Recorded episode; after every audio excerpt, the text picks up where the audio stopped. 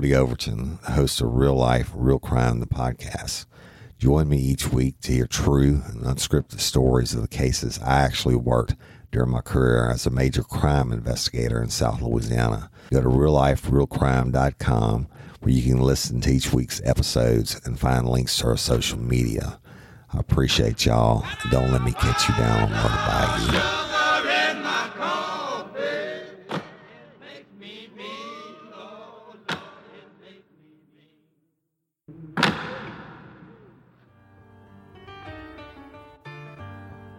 We are Crime Crazy, the weekly true crime podcast with Aaron Plein, And Diana Seacon. where we prove That we know nothing about our legal system, or sharks' digestive systems, or how many priests are necessary for an exorcism, or the guillotine, or how much milk can fit in a shopping cart, or how to cook dicks, or what it means when your nose itches, or penguins, or why it's called Scotland Yard, or proper body disposal, or sentencing. or how to make it through an entire episode without saying God How big does a rock have to be to be a boulder? or geography, Or whether stingrays have teeth, or crime in Minnesota, or how medical parole works, or why people text their crimes to each other, or the hierarchy of cops, or what a paper grabber is, anything about an Alford plea, the security at Buckingham Palace, if warrants expire, how to start a fire, how much drugs cost, if ducks would make good guard animals, whether priests have to tell the police about crimes they are aware of and maybe even involved in, pink stun guns, how much is 11 pounds of cocaine worth, the mechanics of hanging, what happened to Karla Homolka after her release, how to make a car fly, the Colonial Parkway killer, do swans migrate, marital property laws in Florida, if horses can throw up, do getters hibernate, what animals can get drunk, how do you get stuck in a window, where sharks live, international flight security, how to get a typewriter into your prison cell. what you shouldn't bring to a robbery. But we're still crazy for a good true crime story. If you don't know anything about these things either, you should come listen to Crime Crazy. Diana, do you have any advice for us? Yeah, you should subscribe to Crime Crazy. You can find us on iTunes or Google Play or Podbean or your podcast catcher of choice. You can follow us on Facebook, Twitter, Instagram, WordPress, Facebook, Gmail. or Facebook. Call your people. Yes, call your people. And don't end up on next week's episode.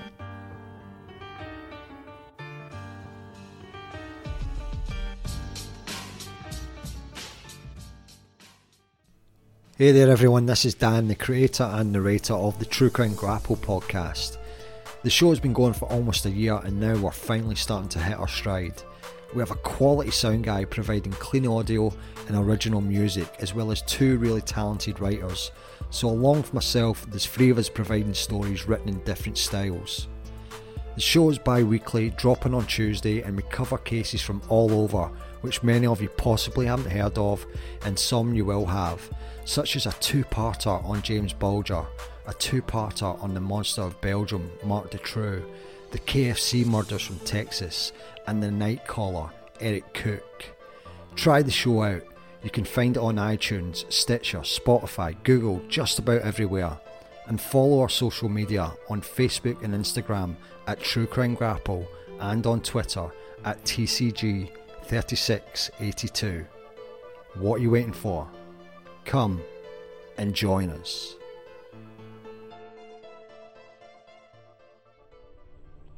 True Crime Fix is a podcast with adult themes and graphic descriptions of crime which may not be considered suitable for all ages.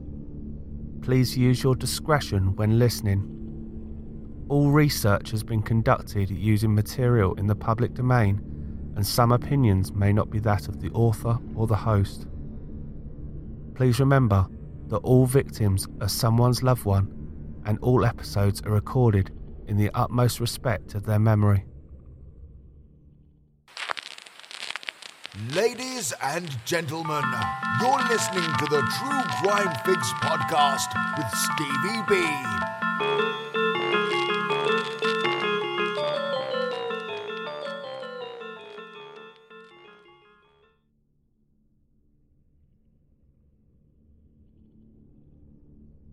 Hi, everyone, and welcome to the season finale. But don't worry, I will be back. I'm just exhausted as I've been working on this show five nights a week for seven months straight, and I need a two week break to reset. When I started doing this, I thought to myself I would do 12 episodes and I'd be happy if I hit a thousand downloads, and then I could say that I've at least tried this podcasting thing. I'm now obsessed, and as of recording this, I have 13,000 downloads, so I can't wait to continue because I know that people out there are listening. I have had listeners from 54 different countries, and I have been heard on every continent. Countries that I've only dreamt of visiting, places like Brazil, Hong Kong, Namibia, Argentina, Sweden, and Norway. Sorry I couldn't have mentioned you all individually, but thank you for listening. The support, however, that I've received from the US, UK, Australia, Canada, and New Zealand is incredible. I've been the guest on another podcast in a city like yours, and I've been speaking to so many amazing people on Twitter and Facebook. In two weeks' time, I'll be doing a question and answer session and a season review going over the cases that have been covered in season one.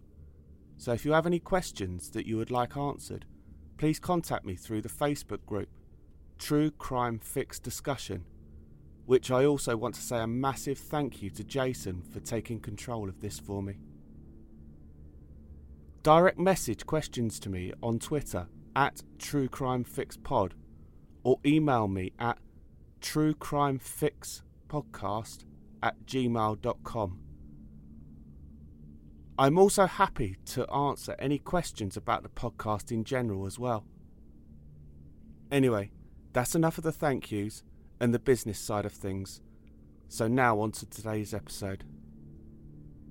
This is your True Crime Fix. I'm your host, Steve, and this case has been written in memory of Rachel McLean.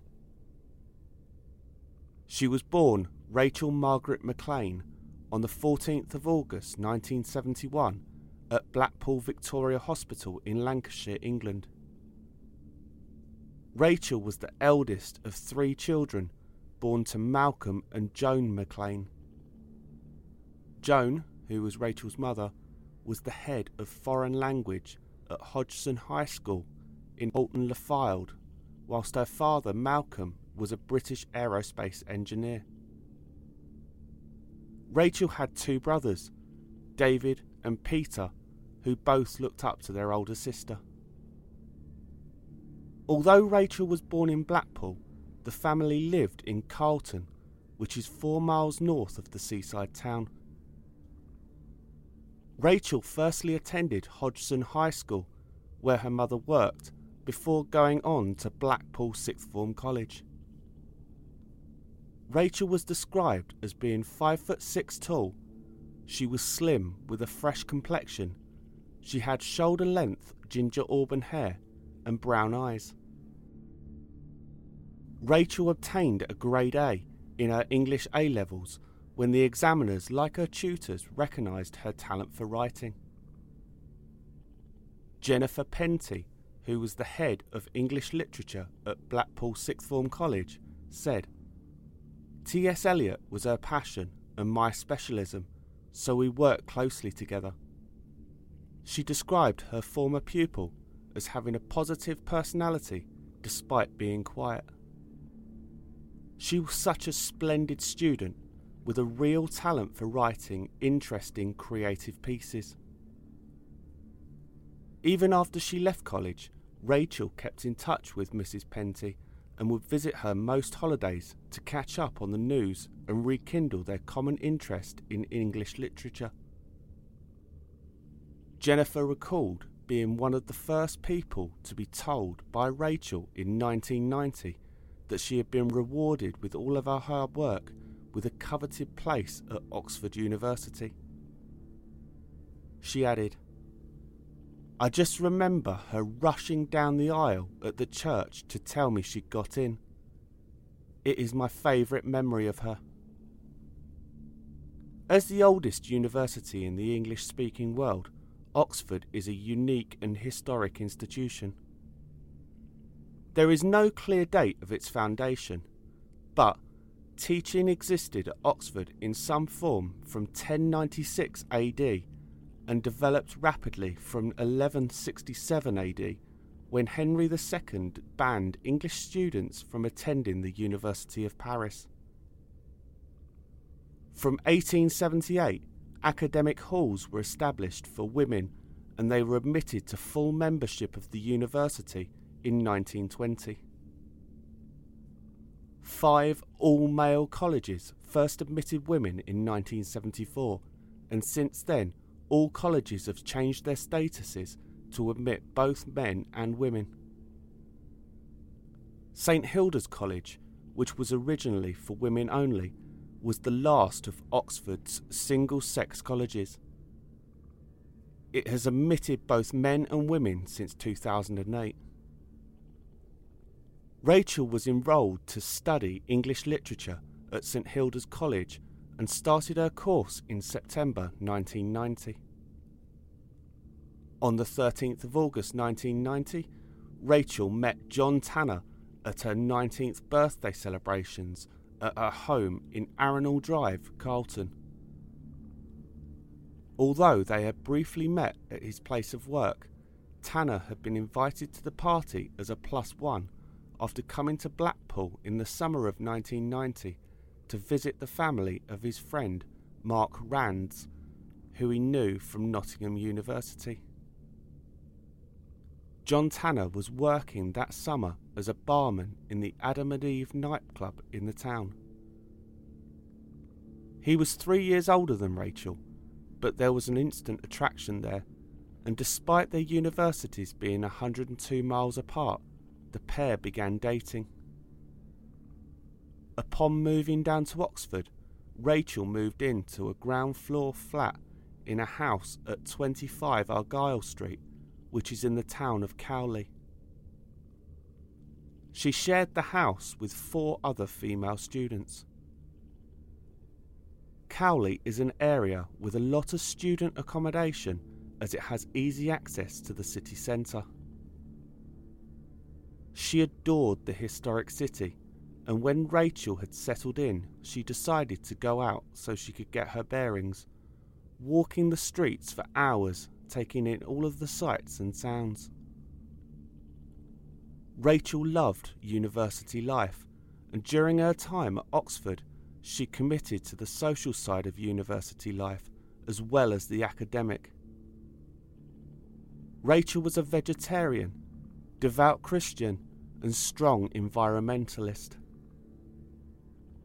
She soon made an impact on her fellow Oxford students, leading to her being selected Vice President of St Hilda's College Junior Common Room after serving as its entertainment's representative.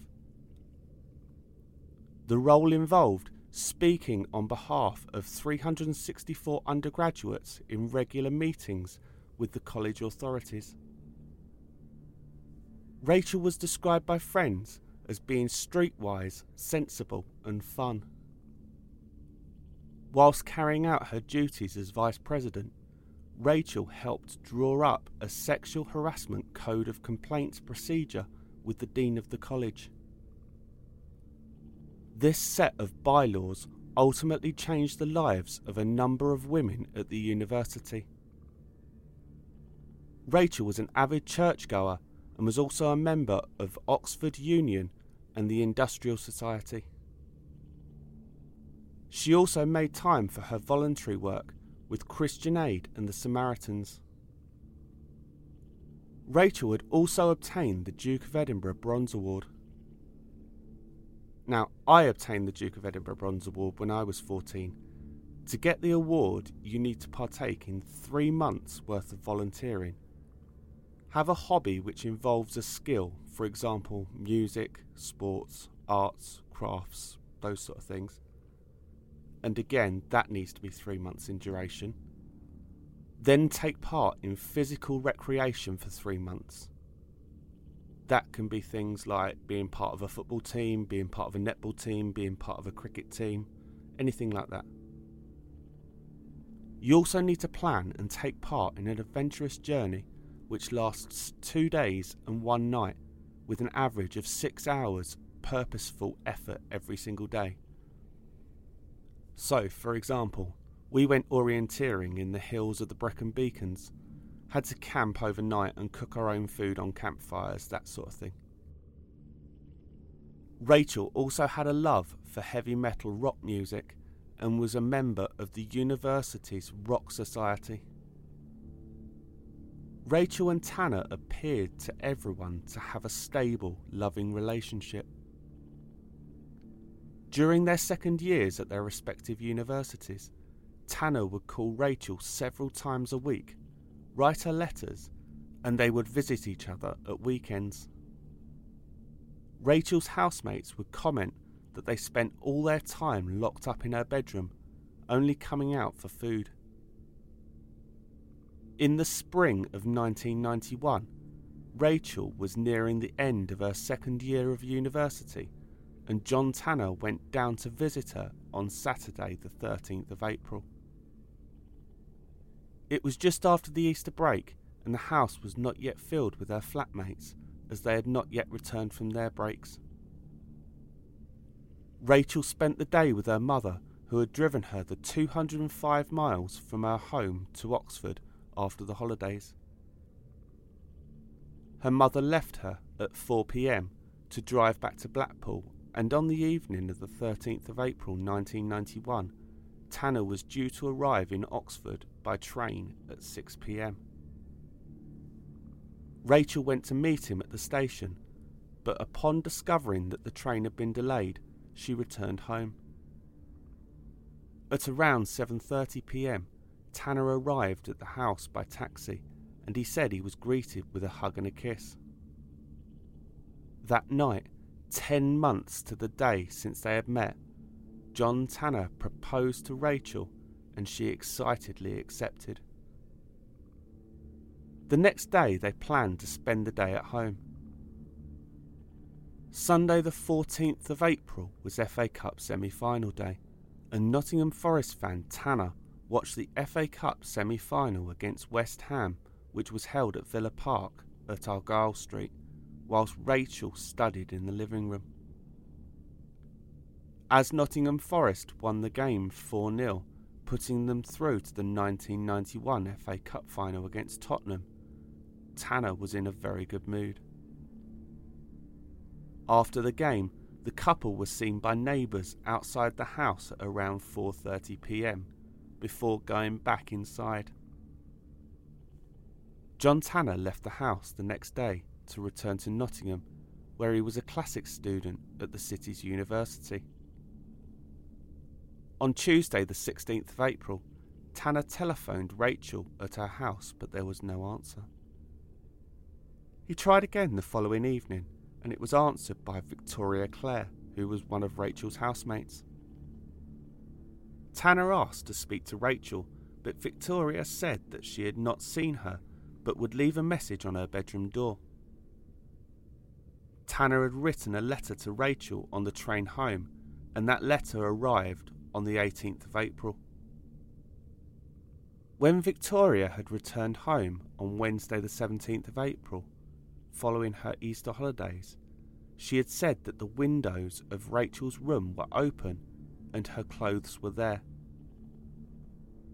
Tanner had called the house again on the evening of the 18th of April asking for Rachel, but again her flatmates had not heard anything from her. On the 19th of April, after Rachel had not been seen for five days, Rachel's friends were concerned as to where she was.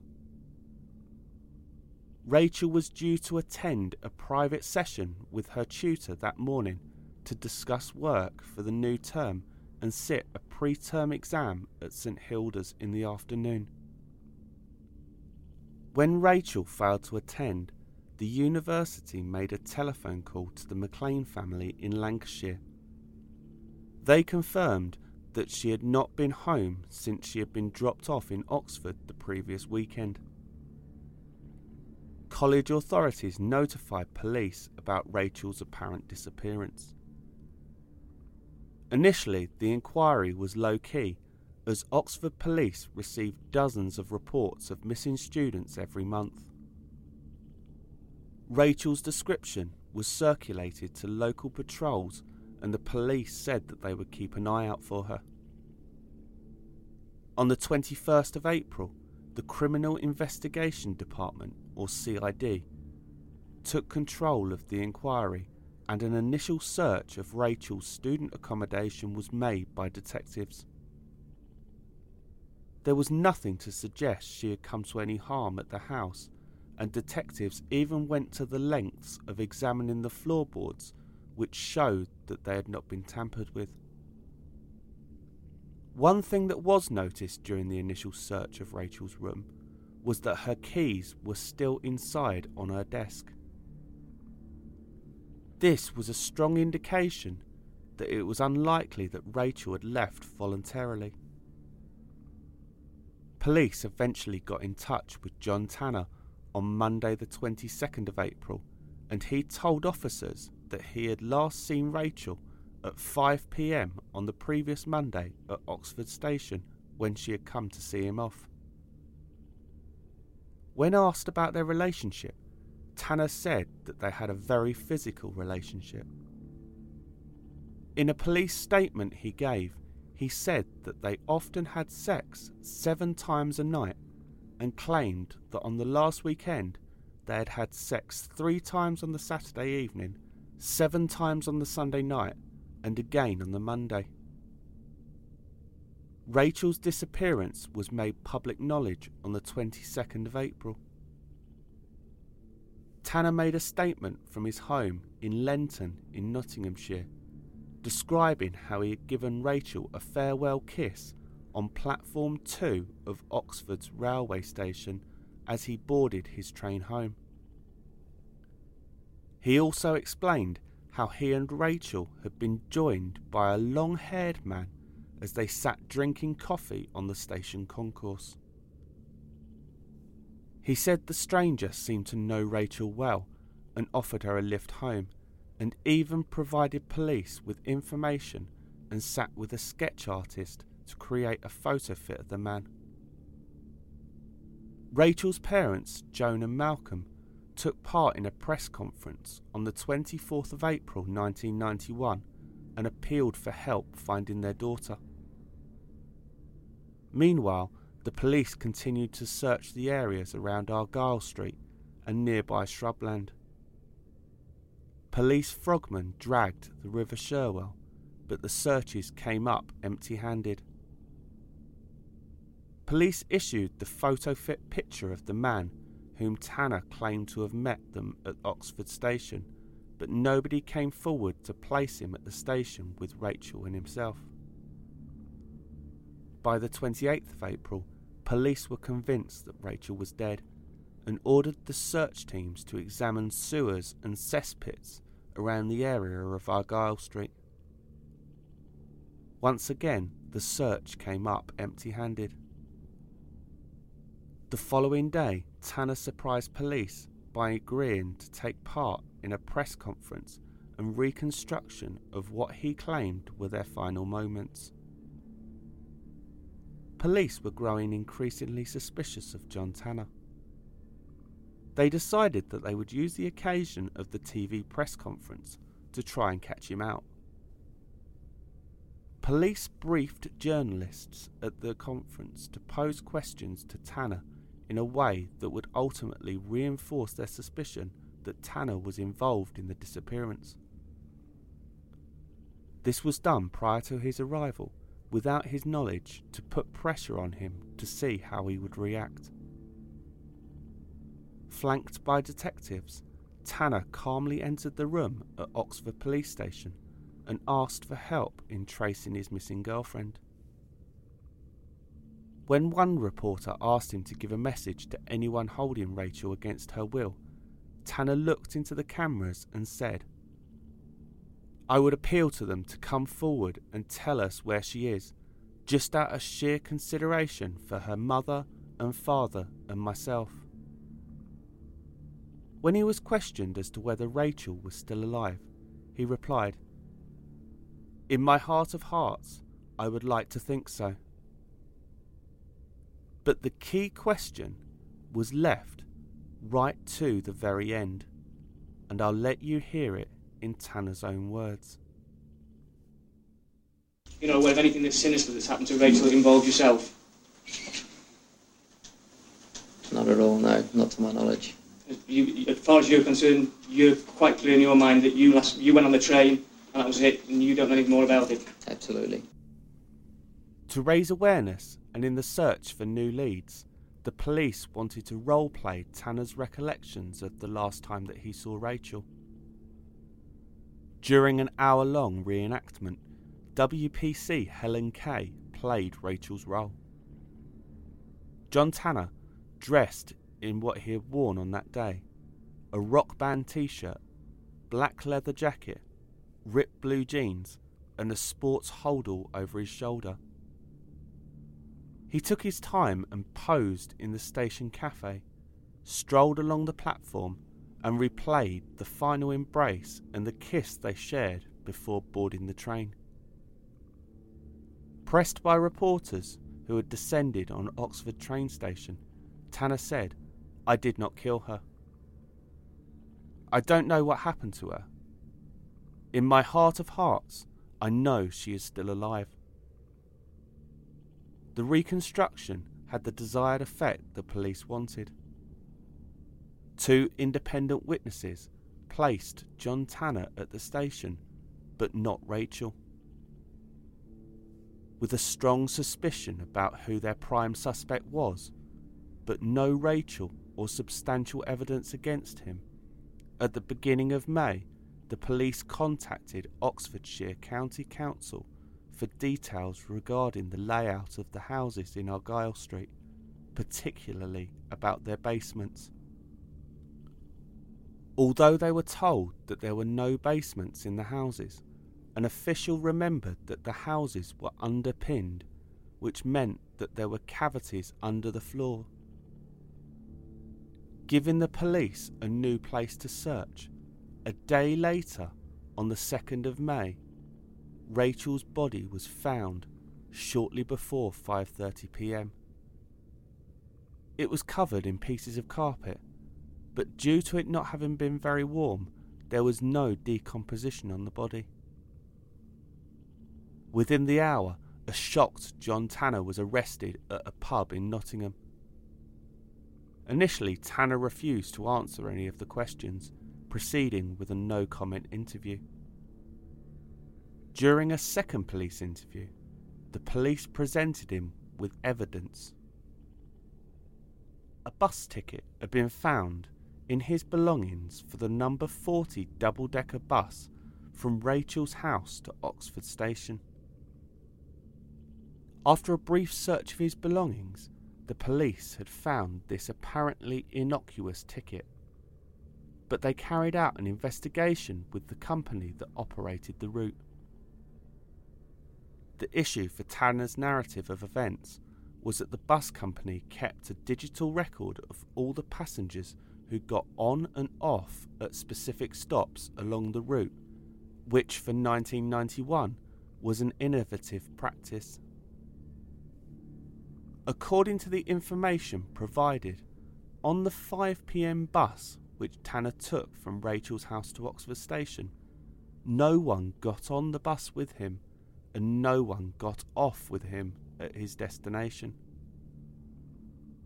Confronted with this new information, Tanner broke and confessed to killing Rachel. He wrote his own statement, which said that Rachel had ended their engagement, and when she had told him why she didn't want to be engaged anymore, he had been offended and his mind must have snapped. According to Tanner, the events of the 14th of April 1991 went as follows. After Rachel had accepted his proposal the night before, that evening they were in her bedroom and Rachel had told him that she no longer wanted to accept his offer of marriage. He said she had told him that she had slept with other people. Tanner claimed he called her a tart in response. He claimed she made as if to strike him, and he then just lost control. Although Tanner could not remember the exact time Rachel was killed, he confirmed that it was at some point that night. Tanner stated that he had strangled Rachel with his bare hands and then forced her head down and tied a ligature, which he thought was a tie, around her neck. Tanner said he lifted Rachel's body from the floor onto the bed and spent the night awake on the floor. In his confession, Tanner told detectives that he had spent several hours looking for a hiding place for the body in the house. Ironically, it had been Rachel who showed Tanner the perfect hiding spot for her body. A crawl space in a cupboard under the stairs by where the Hoover was kept, which went under the floorboards of the entire downstairs. The next morning, Monday, the 15th of April, he decided that he had to hide the body. He emptied the cupboard under the stairs and then dragged Rachel's body, clothed in ski pants and a t shirt, from her bedroom along the hall and into the space under the floor. He then crawled along under the hallway and hid the body directly under the floorboards of her bedroom. When he had done this, he replaced all of the items under the stairs to make it look as if nothing had happened. That afternoon, he used the bus ticket and he took the bus to Oxford Station to catch the 6:55 train back to Nottingham.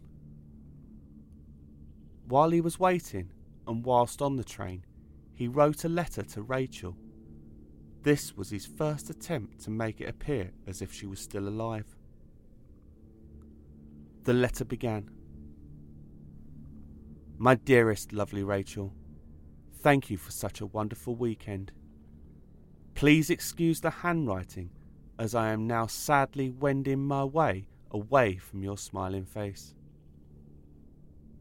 He then went on to pretend that Rachel had been at the station and that a male friend of hers had given her a lift home. This was the lie which he would repeat when questioned by police. He continued in the letter. Fancy seeing that friend of yours at the station. It was nice of him to give you a lift. But I hate him because he has longer hair than me. Ha ha ha ha. He later added, It's nice to know that you will not be alone for the next few days. I worry about you in that house on your own. Tanner returned to his home in Metham Street in Lenton which is one and a half miles away from Nottingham city centre. The following day, Tuesday, April the 16th, he had posted the letter he had written. In the coming days, Tanner would phone Rachel's home twice to ask if she was there, and also wrote her a second letter saying, I have tried calling you all week, but I guess the Bodleian Library has you in its grasp a call would be appreciated. Both of the letters Tanner had written after Rachel had been killed. In total, it had taken police teams 17 days to locate Rachel's body. So, what do we know about John Tanner? He was born in Aldershot, Hampshire in January 1969, but moved to New Zealand at an early age with parents Bill and Jan. They moved to the city of Wanganui, where he graduated from Wanganui Collegiate. Tanner travelled back and forth between England and New Zealand between 1986 and 1989 until he started a classics course at Nottingham University.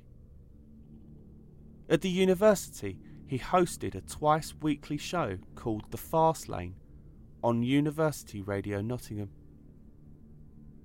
He was a popular student and was elected the Student Union representative for the Sherwood Hall of Residence. Tanner was also a talented footballer, having played for New Zealand at schoolboy level and played regular Saturday matches at the university's Grove Farm Sports Ground in Lenton Lane. Tanner initially appeared before Oxford Magistrates Court on Saturday, the 4th of May, and was charged with the murder of Rachel McLean.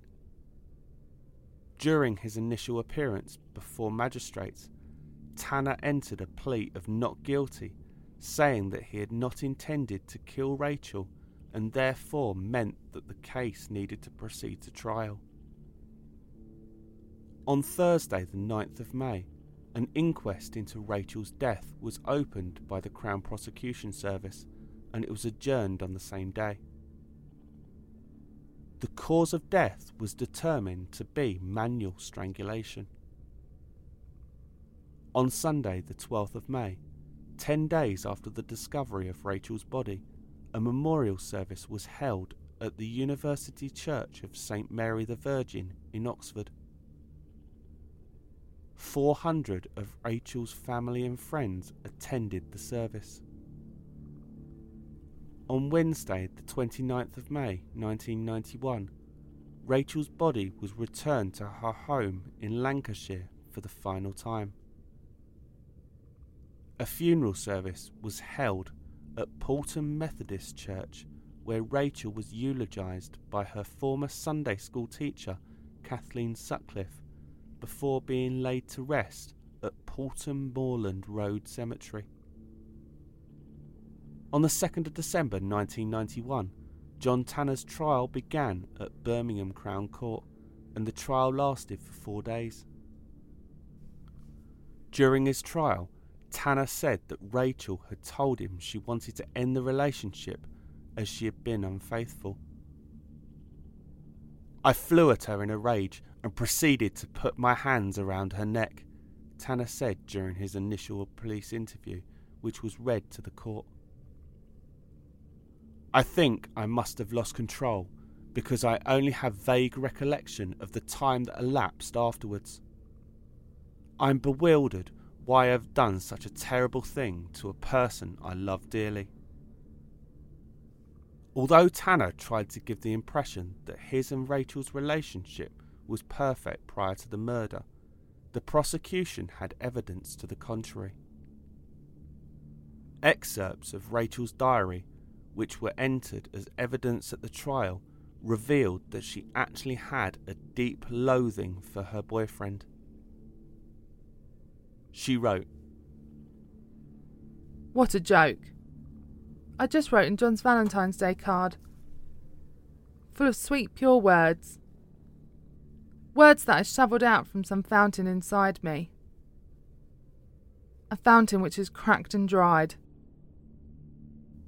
Later, she added, Somehow, I don't think he would have appreciated sweet nothings along the lines of, You sick, childish bastard. I hope your admiration for yourself lasts forever and ever. You are so busy generating self pity that you cannot see how you slice me to pieces. Tanner's true feelings were shown in a letter he wrote to her in 1991. He wrote, All I feel is anger and rejection. I love you, you know that. Why do you not want me? I shall not give you up. He also told the court that Rachel had taunted him when he was unable to perform sexually because of pains in his groin and abdomen. But ultimately, the evidence portrayed him as a violent and possessive man who only thought of himself and how situations affected him. When Tanner was asked in court whether it had occurred to him to try and help revive Rachel or try and seek medical help after he had attacked her, he said, The situation was so unusual. There was no necessity to try and revive her because I thought myself she was not dead. As I was in a highly stressed state, I was probably more concerned with myself. This is evidence that even at the time of Rachel's death, Tanner only thought about himself. Only John Tanner knows what actually was said on that night in the flat at 25 Argyle Road and whether Rachel did actually tell him that she had been unfaithful. But there seems little doubt that Tanner was possessive. He initially admitted as much to the police himself, saying that the obsession would take the form of my asking who she had been with. This caused friction between us and one or two arguments, but nothing serious. Despite having admitted his obsession to the police when interviewed, in court he turned this around and said that the fact that he was being caring, not possessive. He said, Because I actively showed that I wanted to care for her.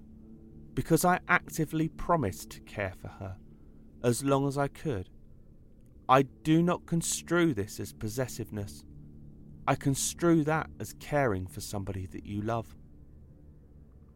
Regardless of the spin that Tanner tried to put on this behaviour, on the 6th of December 1991, the jury took four and a half hours to convict him of murder. The jury had rejected the lesser charge of manslaughter. The judge, upon sentencing, handed Tanner a life sentence.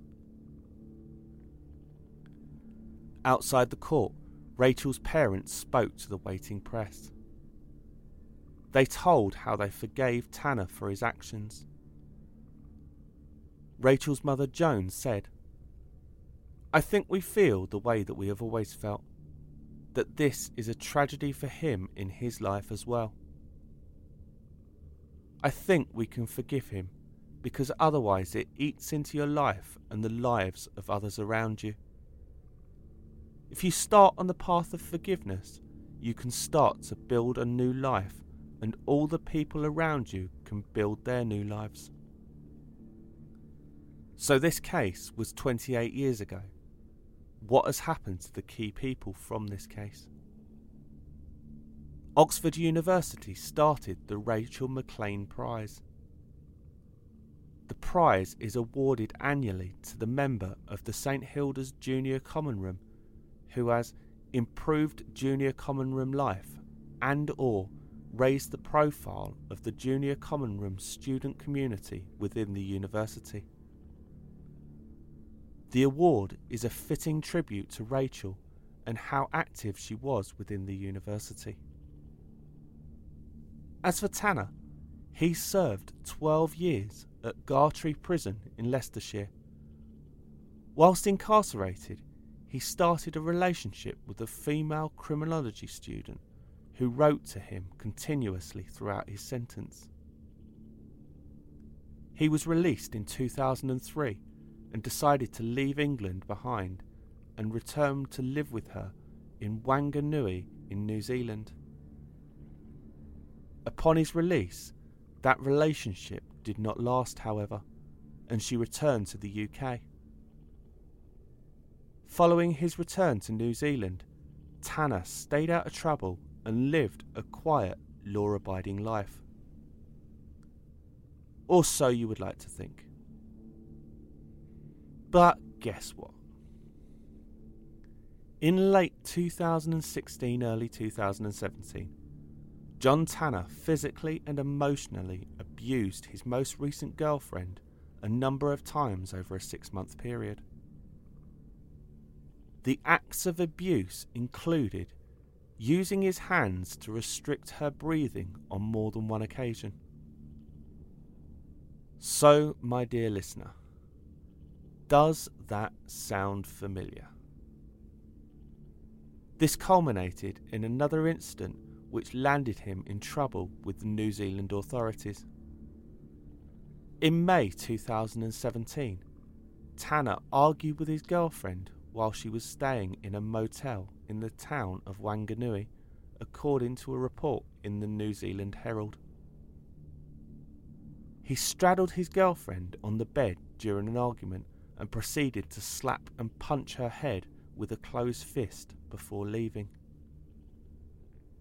Several hours later, when Tanner's partner sent a text telling him that the relationship was over, he went back to her hotel ripped her clothes off, and demanded sex.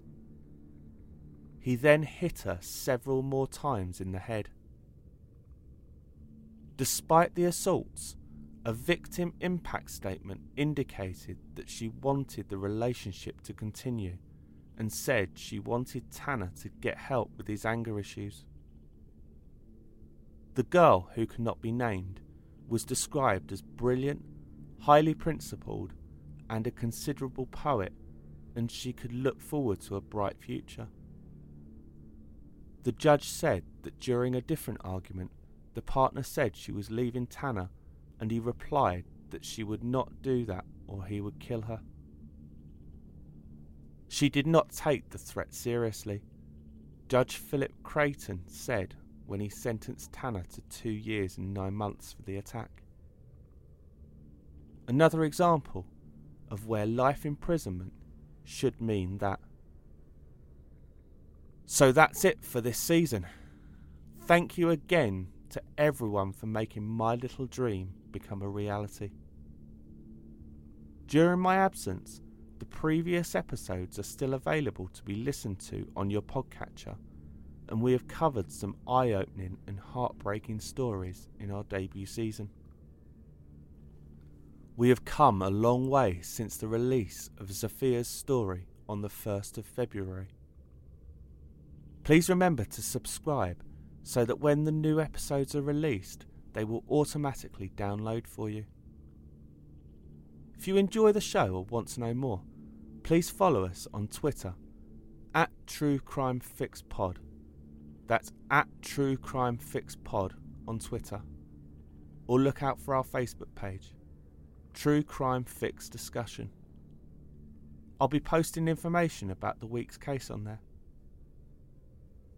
I also have an Instagram account, so search True Crime Fix.